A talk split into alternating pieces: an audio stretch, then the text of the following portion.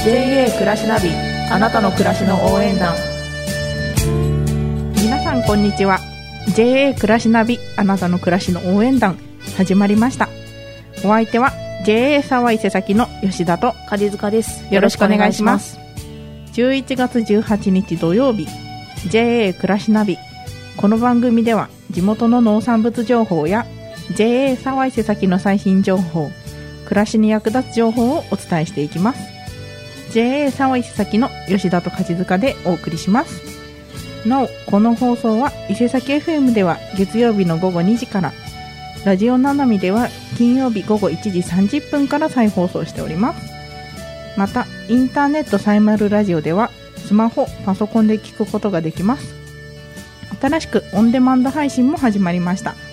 詳しくは伊勢崎 FM の SNS をご覧くださいはいということでまずはちょっとご紹介というかあの宣伝の方をさせてください、すいませんね宣伝宣伝をはい本日11月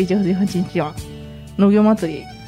りの日なんですけれども あー伊勢崎市農業祭りはい行われております、慶蔵寺公園の伊勢崎アリーナ市民体育館で伊勢崎市農業祭りが現在開催真っ只中ですよそうで すね今もやっております皆さんラジジオ聞いてる場合じゃなくてぜひ行って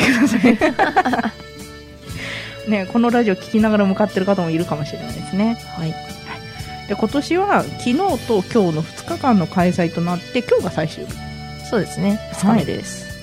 一応午後の3時半だったかなそうですね、はい、までなんですけどもその前にいろいろ売り切れちゃうかもしれないので、お早めにお早めにぜひ皆さん遊びに来てください、はいあとメールをいただいてるのでメールのご紹介をさせてください、はい、梶塚しゃん吉田しゃん沖縄だよすっかり紅葉シーズンとなりましたね沖縄秋といえば焼き芋を思い浮かべます最近はスーパーでも普通に売っていて手に入りやすくてついつい買ってしまいますお二人はついつい手に取ってしまう秋の味覚はありますか食べ過ぎには注意だよ、はい決まってますもんねええ手に取っちゃう秋の味覚って言ったらええ梶塚さんなんかいつもこれは食べちゃうみたいなのありませんええわかんない本当に私はまあ基本的に芋栗南京は手に取っちゃうタイプなんですけどあーまだ期間限定秋お菓子あー、まあ、手に取っちゃいますよね特にさつまいも わかるなんかさつまいもかなっていうあ話 そういうかちょ自覚があんまなかっ自た覚があんまなかったけ どさつまいもフラペチーノとか飲んじゃうでしょあそうです飲みました ね飲んだし今もそのハロウィンの時期はやっぱ紫芋あがあってそれのお菓子も食べまくりましたしあはいはいスイートポテトとか食べちゃいますしねありますねね焼き芋も今冷やし焼き芋とかね まあでも今はちょっとあったかい方がよくないです かもう寒くなってきたんであ焼き芋はどっちでもうまいからまあまあまあままああまあまあまあ、まあ、食べ過ぎには注意って言われてますけど食べ過ぎてはいないんでいやでも食べられなくなってきたんですよね最近あら本当に年齢を重ねたしまったなんか胃が小さくなってる気がする本当にいや結構感じるんですよなんかまだいけるっしょと思って頼んだ時の 失敗したあのねってなる大きくなるとね個包装のありがたみ感じちゃうんだよあー確かに個包装とジップロック助かるなって思いますすね確かに保存効くやつで食べたいそうなんですよあの若い頃は個包装なんてむくのしゃらくせーとかって思って確か食にべてましたけど個包装って重要なんです よ確かに大人になっちゃいましたねなっちゃいました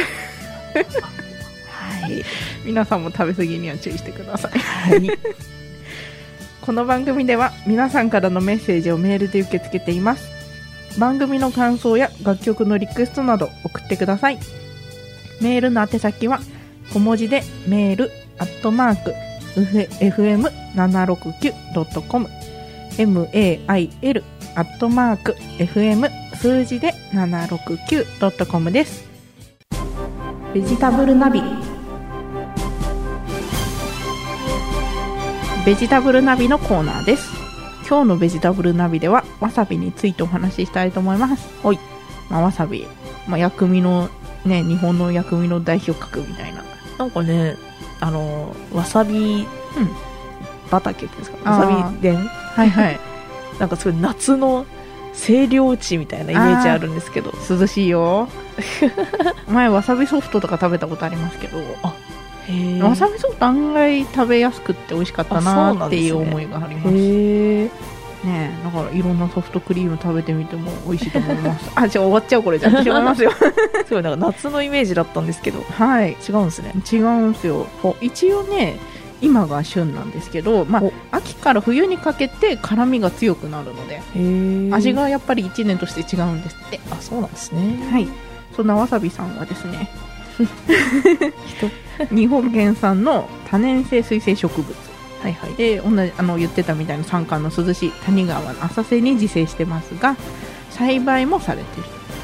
もともとは野生を栽培するように変えたみたいな形なんですけれども、はいはいまあ、栽培に関しては水質水温土壌など条件がすごい厳しいんですよねわさびは、うーん美味いしいわさびを育てるにはかなり水が大切っていう話あでまた収穫できるまで日数がかかるんですねーあそうなんですねはい大体1年ぐらいはかかるかなああ投げなので非常に高価なものっていうイメージありますよねはいでよくこう小さいパックとかお寿司のパックでついてくるわさびうんあれがなんななななんだったかな本わさびとかって書いてあると日本のわさび入ってるんですけどただのわさびとか練りわさびとかだとあー西洋わさびが入ってるんですよはいだから香りは全部違うらしい味とか、あーであ場合ちょっとでも入ってたらでも本って言えるってことうん、まあなんかパーセントが決まってたんですよあわさびへーなんとか協会とかでパーセント決まっててへえ何パーセント以上は一応本行っていいよみたいなもともとその粉わさびにするのは西洋わさびとかをはいう使ってるのが多いそうですーんでまあそのわさび独特の鼻にツンとくる辛みがその秋から冬にかけて強いので旬っていうのが今なんですけれども、はいまあ、すったりして使う部分は根の部分なんですが、まあ、葉っぱとか花も食用として使える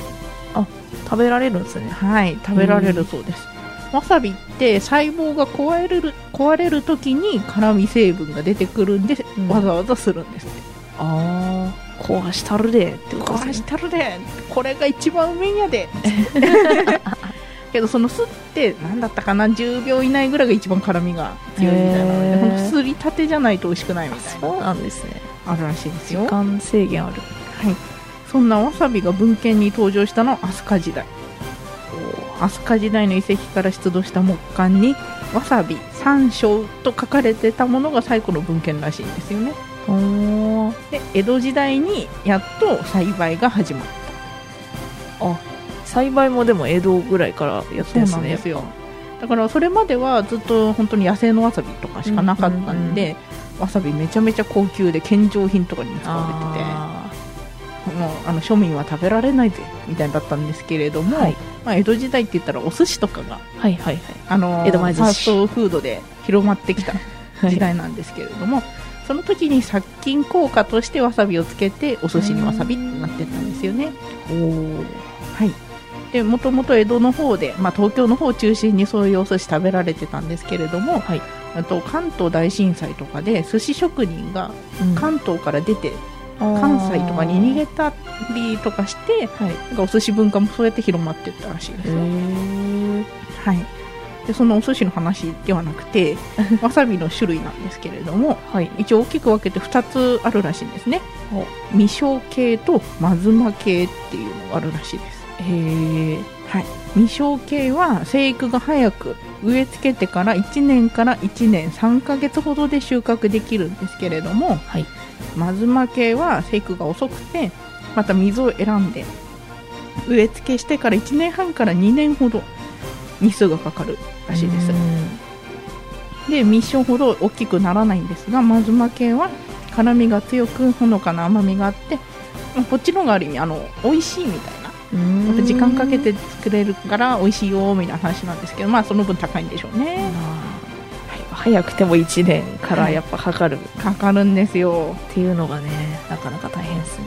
またあのわさびは沢わさびまたは水わさびっていう水で育つものとはい畑で作れる畑わさびがあるらしいであもうあるんですね畑でも作れるようになってんだすそうなってるらしいですへわさびなんか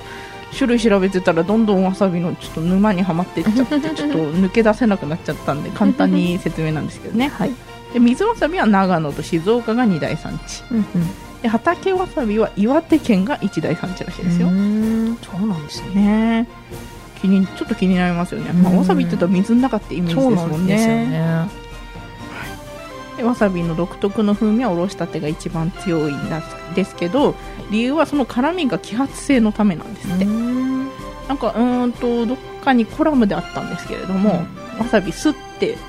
そのすったのにおちょこをこうかぶせるとはい。辛みの成分が揮発だからその中に入ってるんで飛びにくくなるからへえ。だから飲みながらわさび吸った時何か来るまで待つ時にはチョコをこうやっておチョコをペッてやってえといいよって書いてあったけどそこまでして別にわさびの辛みを求めてはいないので2の食べ普方。通の食べ方ですねまたわさびは醤油で溶くと辛みの風味が弱まるらしいんですねあなんで苦手な人はわさびはお醤油に溶かしてから食べるんですけど、あ。うんうんわさびの風味が好きなんだって人はお寿司につけてうんあのつけてない方を醤油に足して食べるといいうん。あーそっち派、そっち派です後者。 わさびも、まあ、いろんなわさびもありますし、はい食べ方もあるんですけれどもやはり薬味として使うのが一番美味しい、うん。まあ、あのわさびのねツンが苦手な人もいると思うんですけど はい。そこが美味しいって思う人はぜひなんかこうねいいところのわさびをね実際自分ですりながら食べるとかうん。そうですわね。さび丼とかありますもんあねりますね。そういうのも食べてみてくださいうん梶塚さんわさび好きですか好きな方。好きな方でも量間違えがち。なんかわさびってこれ本当に辛いのかっていうのとめちゃめちゃ辛いっていう時のありますすね。ちょっと、賭けがありますよあねりますね。ねそれを間違えないようにはいあ。の賭け間違えるとすごいことになりますからね美味しく食べたいと思い ます。 ね少しずつ食べてみてください、以上ベジタブルナビ今日はわさびについてお話ししましたそれではここで一曲お届けします水田わさびで夢を叶えてドラえもん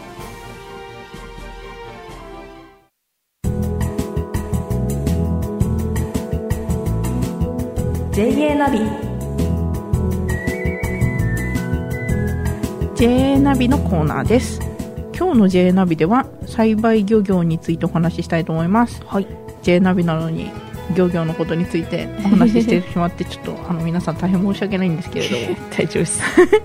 あの気になったからちょっと調べちゃって、はいぜひちょっとそういうのもあるんだと思ってもらえればなと思ってはい。ご紹介したいと思いますはい。あのうなぎの完全養殖のニュース梶塚さん見たことあります話には聞いたかも。そう今まではうなぎ完全養殖できてなかったんですけどはい。初めて完全養殖ができましたみたいなニュースがあってほえ。えー、すごっみたいな技術の進歩ってやべえなって思ったんですけれども、はいはいまあ、養殖技術って結構日本の養殖技術すごいんですけれども、うん。養殖漁業って言ったらあーあんな感じとかこんな感じとか、うんね、今ね柑橘ぶりとかさああー、ありますね。なんかそういうあのキャベツで育てるウニとかあそういうのもあるんですけれども、はいその他に栽培漁業って知ってるみたいなあ。うん。まあ養殖漁業調べてたら栽培漁業も出てきましてはい。なんか栽培漁業って知らないなと思ってうん、あんまり聞かない言葉かもしれない。単語としてあんまり聞かないじゃないですか、はい。だからちょっと調べてみたんですけれども、はいえっと、まずじゃあちょっと栽培漁業について難しいちょっと言葉なんですけれどもはい。水産動物の消耗が最も激しい卵から稚魚の時期を人間の管理下に置いて生産しこれを天然の水域で放流した上で適切な管理を行い対象とする水産動物の資源の持続的な利用を図ろうとするものが栽培漁業ですうん。つまりあの養殖みたいに全部1から10までじゃなくて、はい1から2ぐらいまでを人間の手でうん補助してあげて、はい。それをあの、まあ、海とか川とかに返してで川とか海を保護しつつその水産資源を守るってことなんですけれども、ああ、なるほど。まあ、最初の部分読んだらなんか種苗会社っぽいなみ たいななんかねお野菜とかけどいちご農家とかも、はい結構最初の苗は別のところで買うみたいなああ。ありあますよねあ確かに確かにそういうのを思ったらちょっと種苗会社っぽいなと思ったんですけど一番わかりやすいのはうーんとアサリとかですかね潮干狩りのアサリって、ほうはい時期が来たら、うんある程度まで育てた後砂浜に返すじゃないですかうんでそこで少し大きくなったのを潮干狩りで取るああようになってるんで、まあニュアンスとしてはあんな感じですよあねあなるほどなるほどはいで栽培漁業は対象種の水産資源への加入量を積極的に増大させるだけじゃなくって水域の水産管理を通じて包括した資源管理をするつまりあのこう、養殖って言ったらそのところだけなんですけど、はい栽培漁業はその対象の水産資源、はいまあ、お魚だったらお魚を育ててそれを放流したからその水域ごと守ろうねっていうやつなんですよで包括的に他の水産資源も増えるよねとああ、そういう感じなんですね、はいその中だけじゃないってことですね養殖場とかそうの中だけじゃなくてもう海全体みたいな海全体みたいなつまり水産資源の安定化と増大にあのーするのを目的とするみたい なあー、まあ、全体的にねその安定させてこうよっていうそうあのーまあ私たちがよくね鮭の稚魚を川に返すみたいなあやりませんでした小さい頃 やってないええやってないのやってないですなんか鮭の卵をさ子供を貝とかでもらってさ育育てたの利根川に返さなかったてやってないです まあでもあるって聞きますよねああいうのも同じような感じなんですけど、うんまあ、その対産あの対象とした水産物をもとに、まあ、海の状況とかもそれで調べられるっていうのがあるみたいですねあーなるほどまあ、そんな栽培漁業の対象となっている代表的な水産物、まあ、魚だとヒラメマダイニシントラフグカサゴあと甲殻類だと車エビとかガザミで貝だとアワビ類ホタテ貝アサリなどが代表的らしいです、はい中でもヒラメとかトラフグとか、まあ、海ってつながってるじゃないですかはい都道府県の区画を超えて広域に回遊する魚についてはうんあの 1, 個1件だけじゃなくて6件とか7件とかまたがってみんなで協力してやるらしいですああもうじゃあ市町村とかだの域じゃなくてはい全国的に超えてんすねそうなんですよだからそ 確かに海って区切れないじゃないですか確かにここまでって言えなこいこまでって言えないから市町村単位じゃなくてあの都道府県単位じゃないとできないんですよねそうですね私たちはほら海が身近にないからなんだろ う川ぐらいしかイメージないけど、まあまあまあまあまそうやって水産資源を守りながらあ、うんあの水産資源を増やそうとする努力もあるんだなと、本当ですね取るだけじゃねやっぱり続いていきませんいけからないでねすからねねそんな栽培漁業と養殖漁業はいの違いなんですけど、うんまあ、お話ししてだいぶ違うなと思ったんですけど、はいやっぱ養殖漁業ってデメリットも多いんですよねうん例えばあの、まあ、水産物がその一角でしかやってないのでそこがダメになったら全部ダメになっちゃうまああ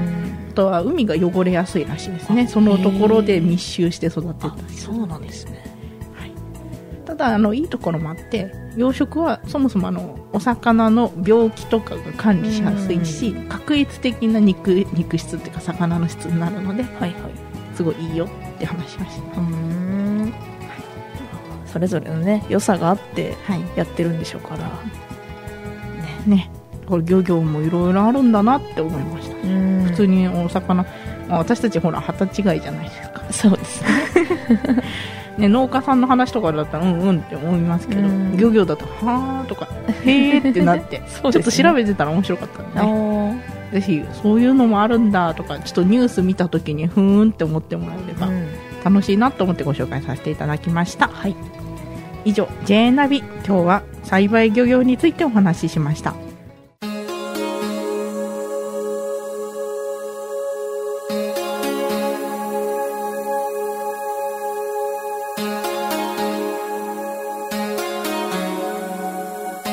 暮らしナビあなたの暮らしの応援団